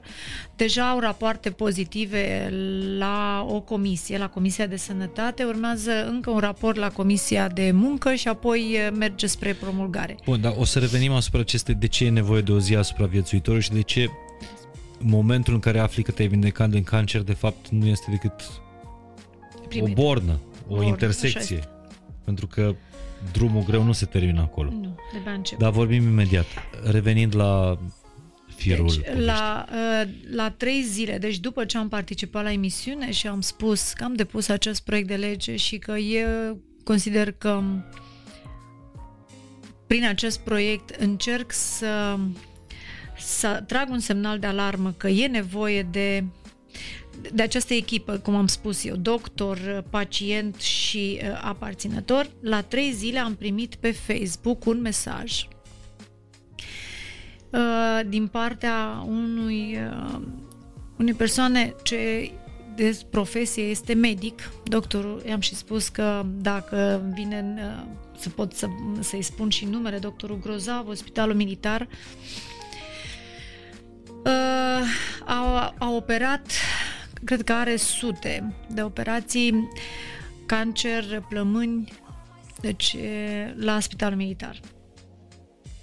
Mesajul lui a fost foarte, uh, foarte direct, trașat și a spus, ok, am cancer de pancreas, doamna senator, Adică exact diagnosticul pe exact care l diagnosticul, uh, el fiind și medic, uh, mesajul era mai uh, pur uh, tehnic. Ideea este că mi-a zis, v-am văzut la televizor și mi-ați dat speranță că pot să merg mai departe. Asta v-a scris un medic Am mesajul care lângă mine. opera cancer. Da, am aici mesajul. Deci, evoluția pozitivă în cazul dumneavoastră îmi dă speranță că există o șansă și pentru mine într-o evoluție similară. și atunci am realizat că... Că medicii au mai mult uh, au nevoie totuși mai mult decât de tratament medical. Deci, partea medicală exista, o avea, știa toate cercetările științifice, domnul doctor putea să ducă să le vadă, știa exact care e parcursul medical. Ce avea nevoie dumnealui? Avea nevoie de empatie, de emoție, de, de aceea, uh, cum să zic eu, un punct unde uh, scânteie care să-i spună mergi și luptă. Și ați Și- avut și Și dumneavoastră l-am trimis nevoie și am la spus, rândul bună dumneavoastră. dimineața, dați-mi datele dumneavoastră de contact și ne auzim. Bineînțeles că vă spun și vă sun.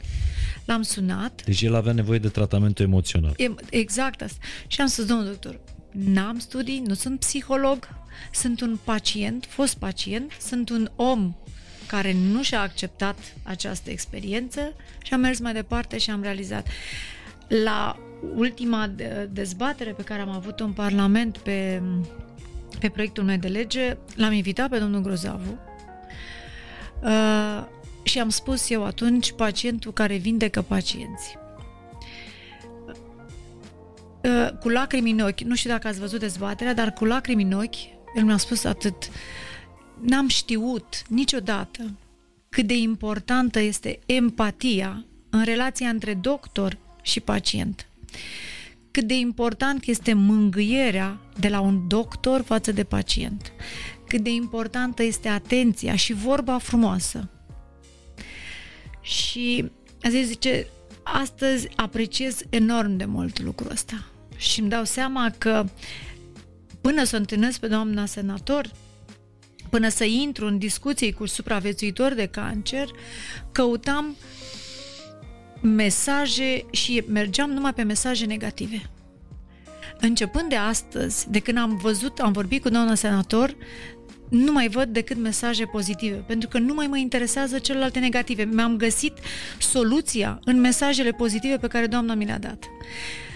Șoferul meu îmi spune, doamna senator, de când merg cu dumneavoastră, eu nu am mai auzit oameni care să moară de cancer. Am avut dezbateri la Senat. Cel care era la lumini, la tehnic, a venit la mine și mi-a spus un tânăr de vreo 30 și ceva de ani și zice, a, senator, pot să vă ajut cu ceva? Și am zis, nu știu, cu ce vreți să ne ajutați? Să știți că eu sunt supraviețuitor de cancer.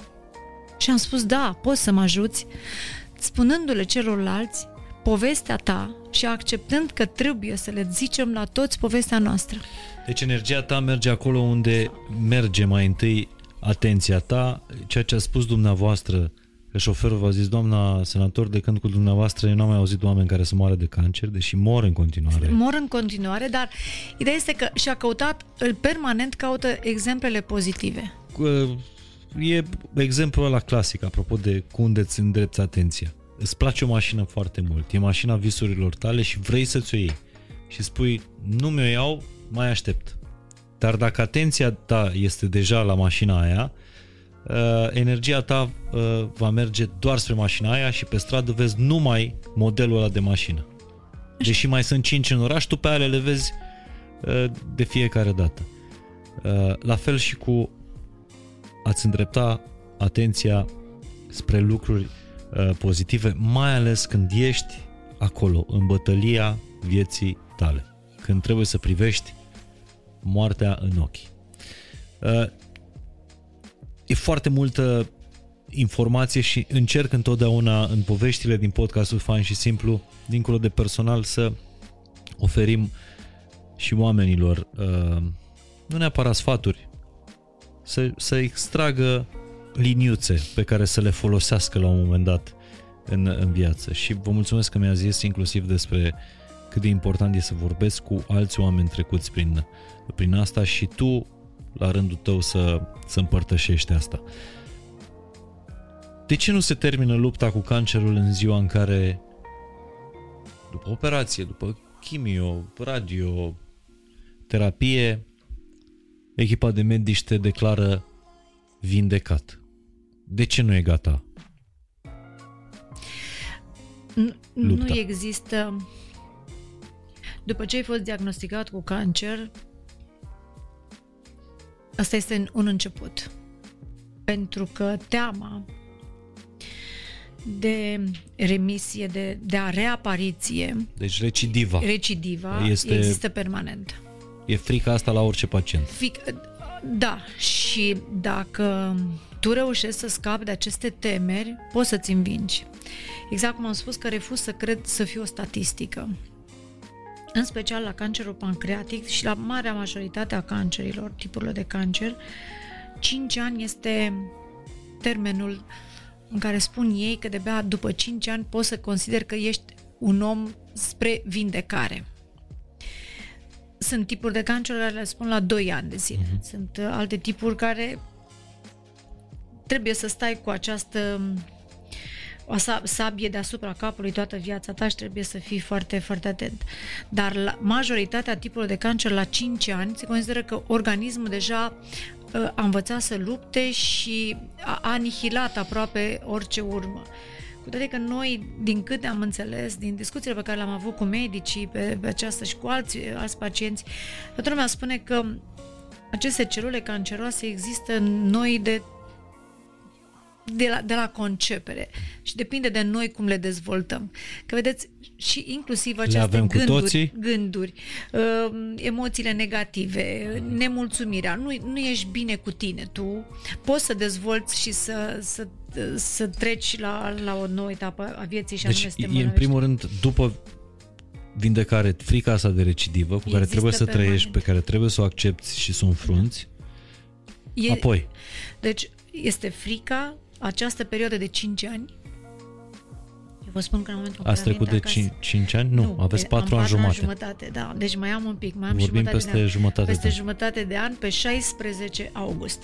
Uh, deci, ideea este că eu am făcut greșeala când am venit acasă din, uh, după operație și am citit șanse de reușită, șanse de viață.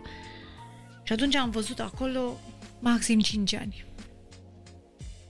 și că la 2 ani, de obicei, recidiva este din ce în ce mai mare, adică apar niște metastaze. uh, m-am speriat. Și mi-a părut foarte, foarte rău că am citit. Pentru că o lună de zile nu mai puteam să dorm. Și atunci am zis, stop, ce fac cu mine? Deci era aproape ca la aflarea diagnosticului. Exact, poate mult mai grav. Pentru că la aflarea diagnosticului nu știam totul. Da, spuneam că e ok, există tratamentul, fac chimioterapie deci tu, tu și merg mai departe. Tu vindecat acasă, citești despre recidivă da, și iarăși și o iei de la capăt. o iei de la capăt. Și atunci am zis, nu mai stop. Ce se întâmplă lui X, nu se întâmplă nimie. Povestea mea nu este cu povestea nimănui. Eu trebuie să mă întreb. Eu scriu începutul. Eu îmi scriu cuprinsul. Eu hotărăsc când termin această poveste. Și atunci am refuzat. N-am mai citit nimic și am început să citesc cărți exact de dezvoltare personală. Am citit, v-am spus, foarte, foarte, foarte multe cărți care îți spuneau Puteți să le recomandați și ascultătorilor Uitați, noștri. Recomand o carte extraordinar de importantă, prima pe care am și primit-o și am dat-o, vă spun sincer, la foarte mulți tineri. Am, am dat comandă, cred că de vreo 50 de, de, de cărți, de exemplare, Călugărul care și-a vândut Ferrari. Uh-huh. Uh, un avocat care avea absolut orice din punct de vedere profesional. Întâmplător? Nu cred. Te vedeți, da, uite, nu m-am gândit. Un avocat care avea absolut orice din punct de vedere profesional, face un infart, se întâmplă cu el și merge mai departe, își vinde tot și pleacă în, în munți, la mhm. călugării tibetani și redescoperă scopul lui în viață să vină să le povestească celor care i-a lăsat acasă ce ar trebui să facă să fie fericiți și anume să facă ceea ce le place. Am înțeles. Mai îmi dați un, uh, îmi mai dați un titlu? Uh, da, uh, sunt multe, dar acum să vă spun așa, deci de Dalai Lama am citit foarte mm. mult. Uh, am citit acum, acum citesc uh, profesorul Dulcan uh, ceva legat de uh, copilăria lui. Uh-huh. Uh, începusem, zilele astea am început. Uh, cam 5-6 cărți citesc așa pe, în, în, în paralel. Același timp. În același timp, da, de fiecare deci, dată, că în, sunt zone diferite. În principiu, sfatul este să te ții departe de informațiile negative, de și resursele să cauți, negative. să cauți informații pozitive. Bun. Uh, mai departe, apropo de drumul ăsta al supraviețuirii după, după cancer. A spus de frica de, de recidivă, a spus de Uh... Să faci ceea ce îți place, uh-huh. deci după asta să faci ceea ce îți place, să simți că ai un rost în viață, să fii util celor de lângă tine. Uh, eu, eu cel puțin acum, în, în, în momentul în care am introdus uh, proiectul de lege, am și spus că proiectul de lege, um, ziua supraviețuitorului, vedem în Parlament fiecare ziua vinului, ziua mărțișorului, ziua, nu spun că nu sunt importante, o toată zi, lumea este. O zi inutilă, ziua e zi, bărbatului. Ziua și bărbat, trebuie cinstit și el. Lăsați că ne cinstim singuri, acum pe bun. Da. Dar asta am zis că este ziua în care sărbătorim viața. Există un demers în discuții pe care le am, în întâlnirile pe care le am cu, parla- cu ambasadorii, am spus că ar fi bine ca inițiativa noastră românească, prima duminică din iunie, am zis eu, luna mm-hmm. iunie, ziua și a copilăriei, e o zi, o lună frumoasă, să o sărbătorim și la nivel, la nivel european. Ei încearcă să, să o facă și la nivel european această zi. Dar ce se întâmplă cu tine, supraviețuitor de cancer? Vă spun ce se întâmplă cu mine, ce s-a întâmplat cu mine. Oboseam foarte repede îmi doream să mă întorc la servici, uh, tu nu mai ai aceeași capacitate de muncă. Și ne gândim, haideți să ne gândim, nu știu, într-o multinațională, într-o bancă. Ești supraviețuitor de cancer, ai terminat cu chimio, ai terminat, ai fost ai operat, te întorci la muncă. Colegii tăi se așteaptă ca tu să ai același randament. Dacă munceai 8 ore neîntrerupt, tu să muncești 8 ore neîntrerupt. Nu mai poți atenția ta, capacitatea ta de muncă nu mai este la nivelul pe care îl aveai înainte cu șase luni de zile, cât a durat poate tratamentul.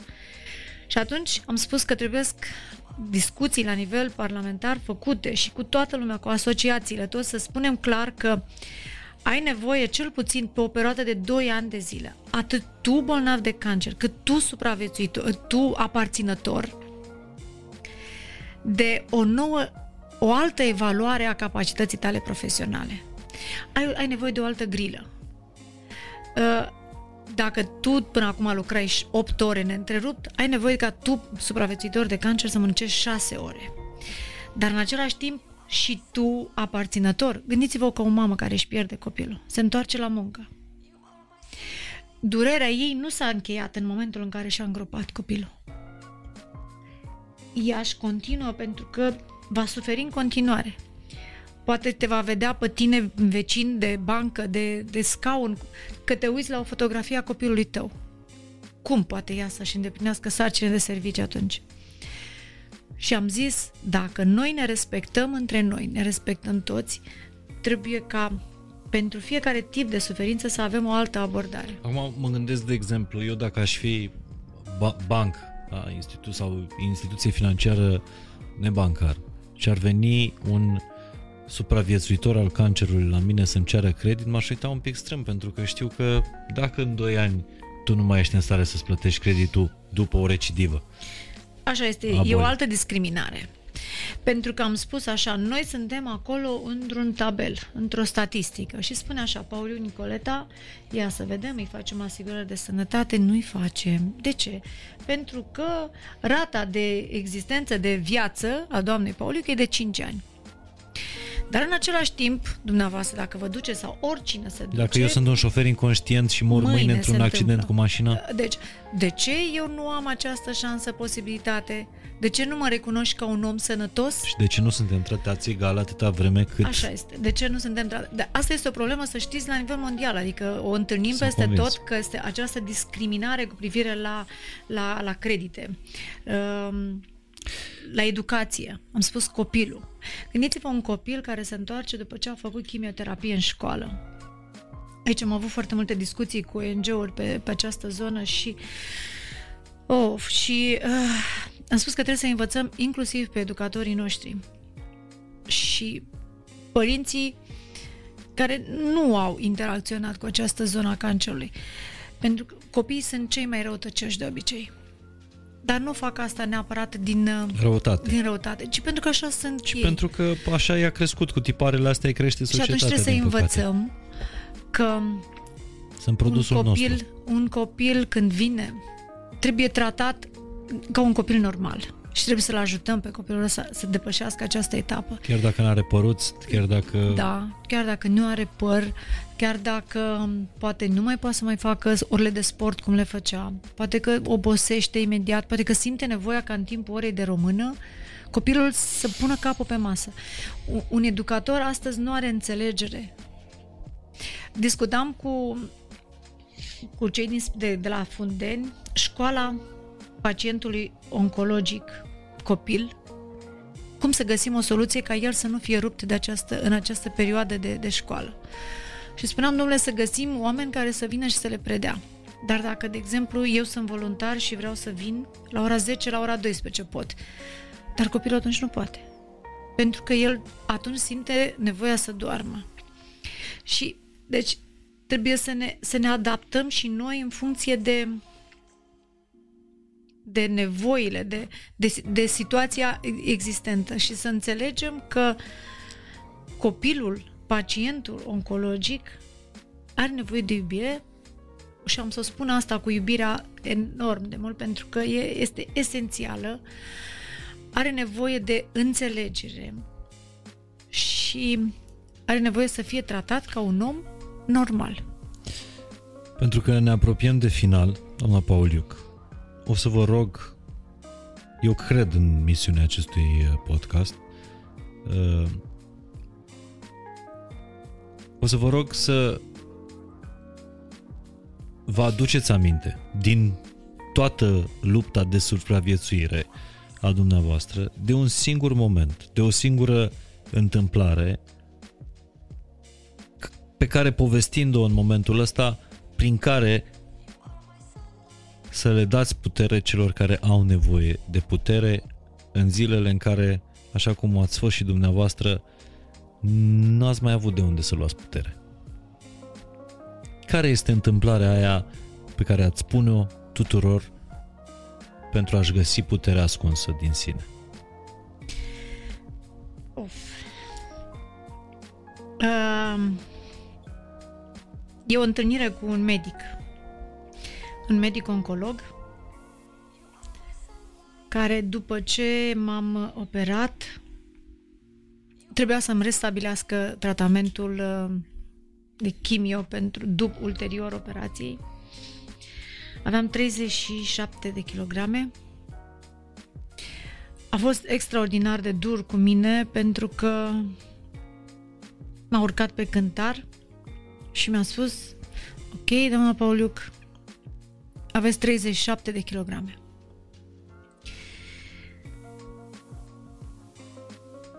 Vă mai dau? M-a întrebat, da, aveți copil? Și am zis, da.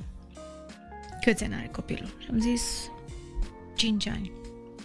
Ok, duceți-vă acasă, luați-vă, luați-vă la revedere de la copil, stați cu ea cât puteți dumneavoastră, pentru că în ritmul ăsta nu mai stați decât două săptămâni maxim. În viață. În viață. La 37 de kilograme, 2 kilograme le pierdeți maxim într-o săptămână, urmând ca apoi să cedeze organ, organ cu organ și sunteți la revedere. În schimb, Deși dumneavoastră erați vindecată în momentul ăla. eram vindecată, analizele erau bune, dar uh, nu puteam să mănânc. Și atunci m-a, m-a, m-a șocat. Eu, pentru mine a fost așa ca o lovitură de ciocan. Am zis, Dumnezeule, cum să mă duc la doctor și să-mi zică doctorul că eu plec. Adică nu, nu, n-a fost nimeni atât de dur cu mine. Și a văzut că eram, eram uh, uimită, stăteam așa și mă uitam la el și îmi zice ok, puteți în schimb să faceți ceva. Puteți să mâncați. Dacă veți mânca 3200 de calorii pe zi, pentru ficat gras vă dau un pumn de medicamente. Dacă vreți să mâncați pâine cu maioneză, vă dau medicamente pentru ficat. În schimb, nu pot să vă dau nimic dacă nu mâncați. M-am uitat la el și am zis, nu, nu poate să fie atât de simplu. Și am zis, domnul doctor, ce îmi spuneți dumneavoastră acum este că eu sunt la capătul drumului. Și zice, da, ești la capătul drumului dacă nu înțelegi că trebuie să mănânci și trebuie să mănânci în fiecare zi orice de dimineață până seara. Puneți mâncarea lângă tine în fața patului și mănâncă. Și atunci am sunat, cum am spus, la mama, am chemat-o la București și din acel moment am mâncat tot ceea ce mie îmi făcea bucurie în perioada de copilărie. M-am întors acasă nu numai cu gândul, ci și cu mâncarea, cu modul de a fi. Făceam naveta de la, de la Tecuci la București, șoferul mi-aducea uh, zarzavaturile de ciorbă făcute de mama, uh, sărmăluțele în foi de viță, mâncam noi, se apropiam și de, de sărbători. Și în momentul în care, după două săptămâni de zile, am pus două kilograme, am trimis fotografie doctorului cu, de pe cântar. De pe cântar, iar el mi-a spus așa, doamna Pauliuc, ne vedem peste 5 ani.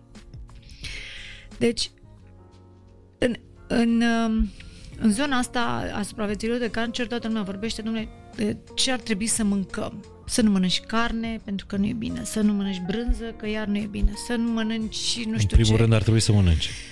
Sfatul nu este să mâncați, da? Să mănânci tot ce îți face plăcere, pentru că, exact cum am zis, dacă tu ca activitate faci ceea ce îți place, ești încărcat pozitiv și vei reuși, și treci într-o nouă etapă, dacă tu mănânci ceea ce îți place, n-ai cum să-ți facă rău. Din contra, poate să-ți facă bine ce nu mai faceți din ceea ce făceați înainte de a afla, în ghilimele, condamnarea la moarte? Nu mai pierd timpul. Așa cum am zis, am învățat să spun nu și vă spun ce fac în fiecare dimineață. Uh, mi-am făcut un obicei să mă trezesc dimineața, să fiu eu cu mine. La 5 și jumătate, 6 fără un sfert, singură, fără niciun uh, clipocit, mă trezesc și am cele 60 de minute de aur cu mine, în care 20 de minute stau și mă gândesc ce am de făcut în ziua respectivă, 20 uh, de minute citesc ceva și apoi îmi savurez cafeaua, trezesc fetița și o pregătesc pentru școală. Dar astea sunt momentele mele. Uh-huh. Nu mi le ia nimeni. Sunt uh, sunt uh, momentele când mă pregătesc pentru o nouă zi.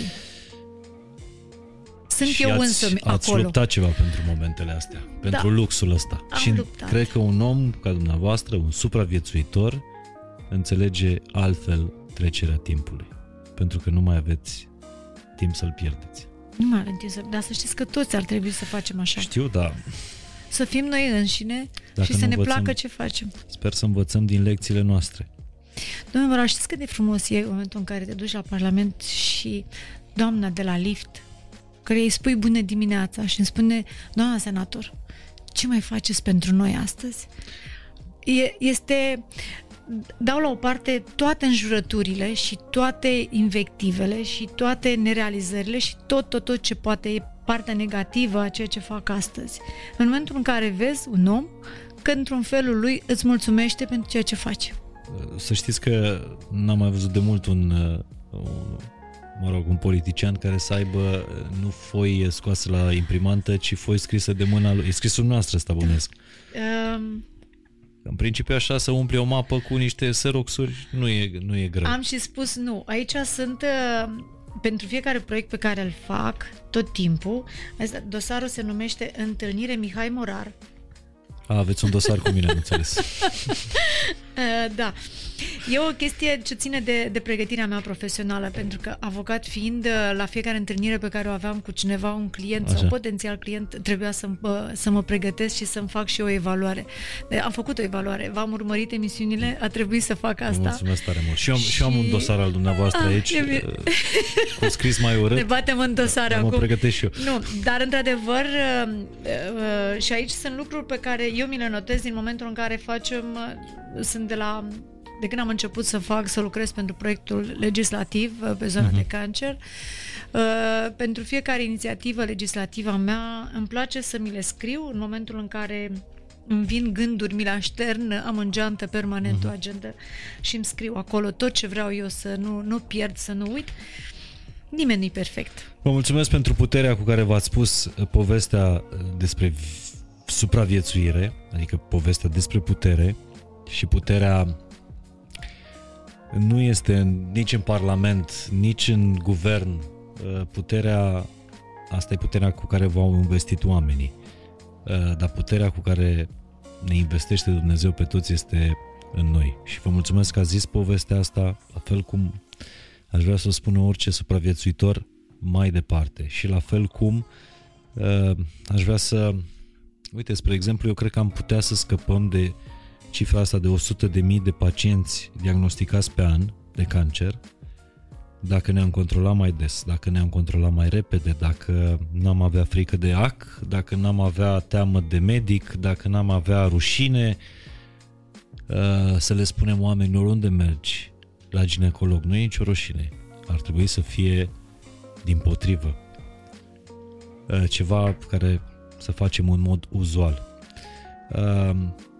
Uh, E importantă prevenția, așa cum am spus, pentru că acum în Planul Național de Luptă împotriva Cancerului, un aspect extraordinar de important este dat prevenției, pentru că dacă noi am implementa prevenția, cheltuielile pentru cancer ar scădea cu 80%. Deci dacă Costul. statul, să zicem, ar cheltui un pic mai mulți bani pe prevenție, ar da cu mult mai puțin bani 80% și, de exemplu, pe tratament. intrăm, intrăm acum, uh, vorbim despre vaccinarea tinerilor HPV Mhm. pentru cancer de coluterin.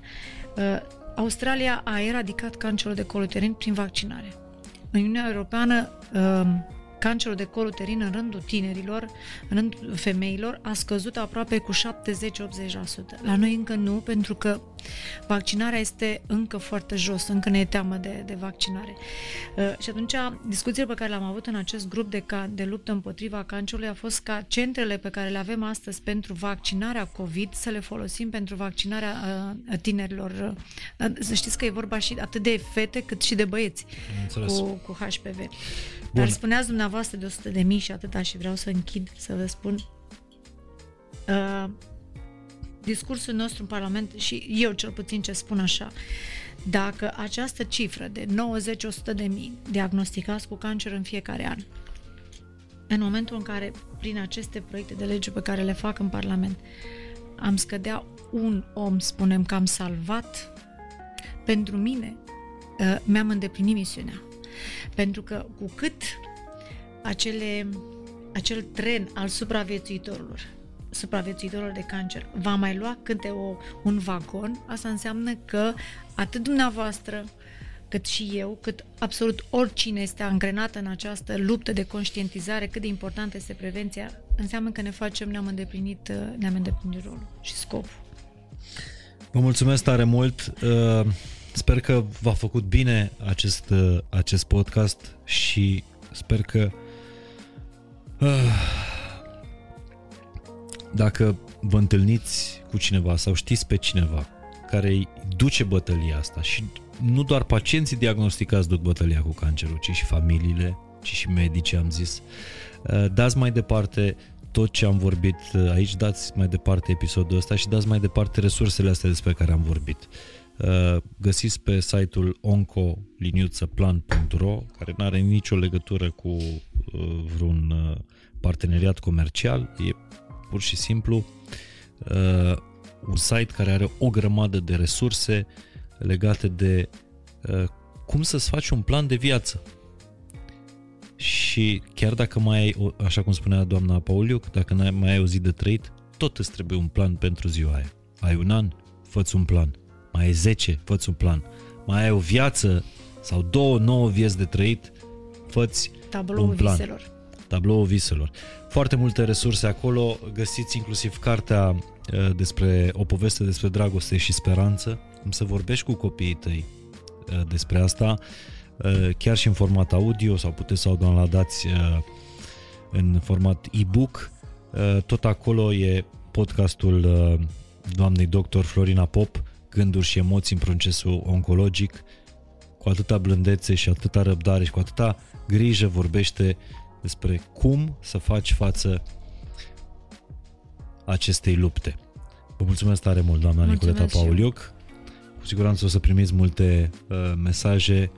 Sper să aveți răbdare să răspundeți și nimeni nu știe mai bine despre cât de important este din pacient să vă transformați în om care le oferă și altor pacienți Vă mulțumesc încă o dată și eu, v-am spus că sunteți parteneri de vise și putem să facem aici o promisiune sau să vedem exact unde ne duce, unde ne duce această întâlnire, să vedem exact în ce proiecte ne vom mai reîntâlni și sunt sigură că vom avea multe de spus, chiar împreună și în acest format. Mulțumesc mult de tot! Vă mulțumesc tare mult! A fost fain și simplu.